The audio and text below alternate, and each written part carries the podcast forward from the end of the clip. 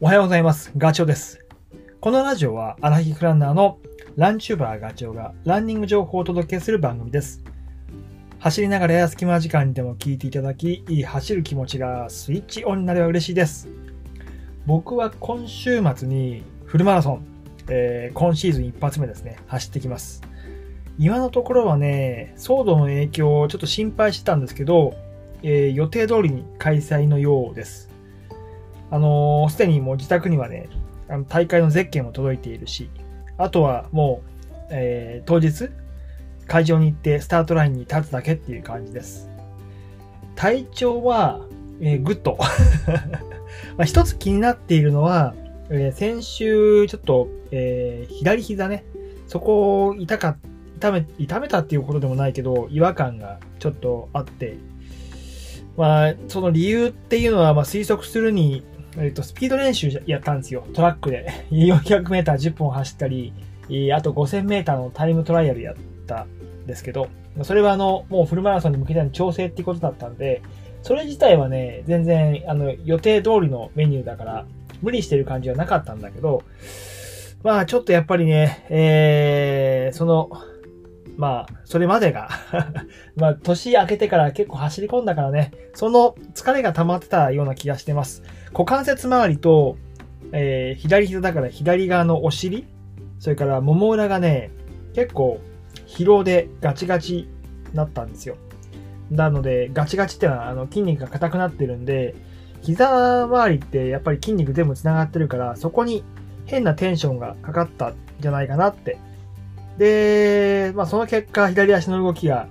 スムーズでなくなって、っていう、まあそれで膝にちょっと違和感サインが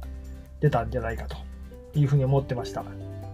で、実は昨日ね、えー、ちょっと治療院に行ってマッサージをしてもらってます。いつも見てもらってる方なんだけど、その方が言ってたのはやっぱり、まあ想像通りで、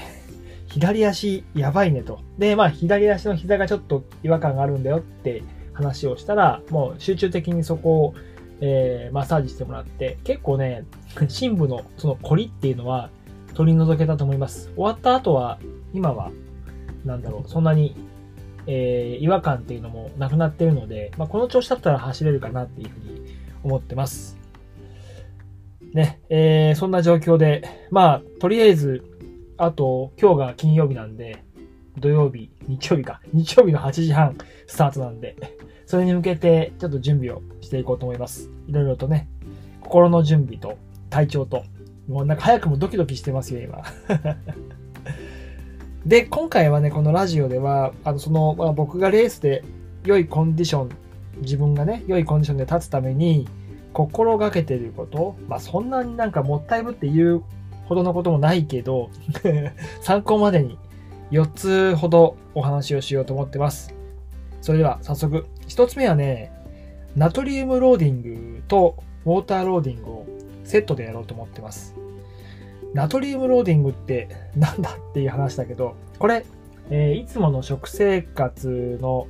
中で少しね、塩分を多めに取っておこうと思ってます。あ、でもそれは、えー塩分で言っても食塩とかではなくて、電解質っていう、そういう意味合いで体に溜め込んでおくことで、まあ、目的はあれです。足つり。足つりを防ぎたいと。大体やっぱり30キロ過ぎると、それ発症する可能性が高いので、スピードダウンしない、してしまう大きな原因になるんで、それを防ぎたいと思ってて、で、ナトリウムローディングのやり方は、結構もうシンプルで、あの、前日に塩分タブレット、ナトリウムね、あれをポリポリ、あの、常識の範囲内の 数を食べようと思ってます。あの、スポーツ用で売ってるじゃないですか。あのタブレットですね。えー、どのくらいだろう。ちょっと時間を空けながら5粒とか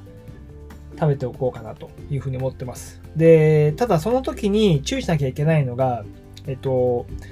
ナトリウムだけ体に入れちゃうと、やっぱりね、体の中のミネラルバランスが崩れちゃうので、水も一緒に取っておくことがすごい大事です。で、水取ると、えっ、と、体の中のね、もう7割、6割は水分だから、そこもちゃんとこう、えー前日に入れておくと、当日、の喉の渇きとかっていうのも、え防げるということなんで、えー、ナトリウムローディング、ポリポリ、タブレット食べながら水もしっかり飲むっていう、これをセットでやろうと思ってます。次は食事ですね。まあ、これもね、特別なんか、だからっていうことはあんまりないんだけど、やるとするならば、炭水化物をやっぱりちょっと多めに取る。ご飯をちょっと1.5 5倍ぐらいにするとか、そのぐらいですね、やるとしても。あんまりね、あの、レースだからガツガツ食うってことやっちゃうと、あんまりよろしくないような気がしていて、えー、ちょっと、あの、上乗せするぐらいです。炭水化物を。で、それよりも、その3食、朝昼晩の食べる時間をしっかり、えー、体が欲する、エネルギーを欲するタイミングで食べるっていうのと、あと消化がいいようによく噛んでゆっくり食べる。僕結構食べるの早いので いつも神さんに怒られる。怒られはしないけど もう食べ終わったのって言われちゃうから そういう意味では合わないんだねだから、そういうペースじゃなくて少し3割ぐらい遅くするようなあの、イメージで食べようと思ってます。あの、胃に負担をかけないようにっていうことですね。あとは、食物繊維を、そうだな、48時間前ぐらいから取らない方がいいってよく言いますよね。胃の中に食物繊維が残ってると、えっ、ー、と、レース中の、あの、エネルギー補給のジェルの消化を妨げちゃうっていうふうによく言われてるので、まあ、その辺はちょっと頭にいつも入れてることです。食物繊維を直前には取らないっていうふうにしてます。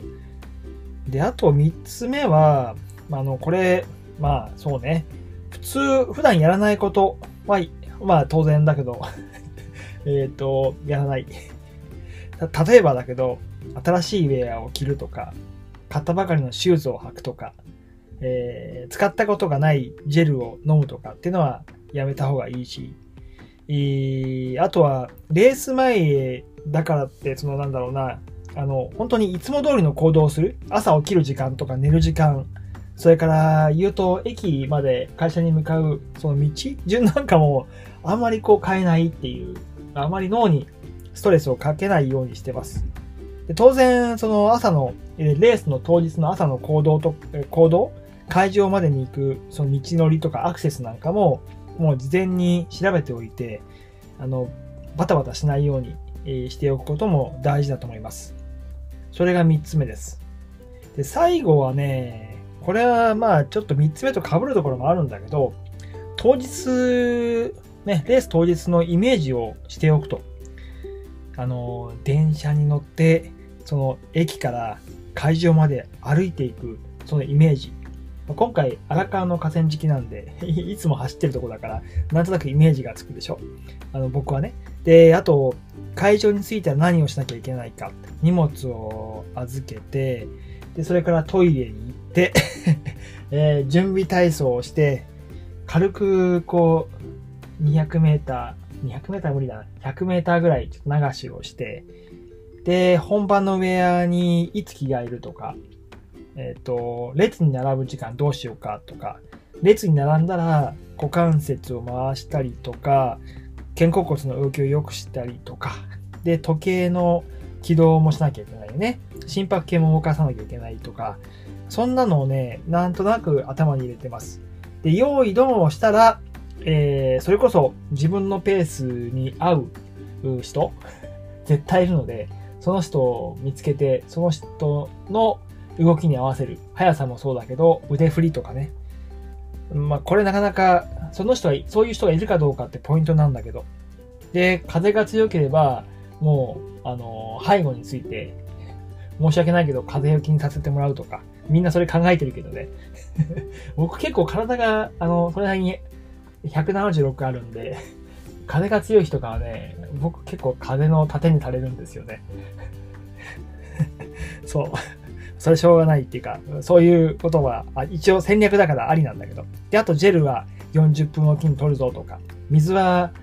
給水所ではスポーツドリンクを取るなんてことはちょっとイメージしておきます。まあ、ただマイナスなこと考えてもしょうがないので、とにかくもうポジティブにポジティブに行くぞっていうことも一応念頭に置きながら、えー、走ろうと思ってます。そんな感じかな。えっ、ー、と、次回の放送は月曜日、このレースのえ報告になると思います。どんな報告ができるか、ちょっと僕も楽しみですが 楽しみにしておいてください。それではまた次回の放送でお会いしましょう。ガチョウでした。バイバイ。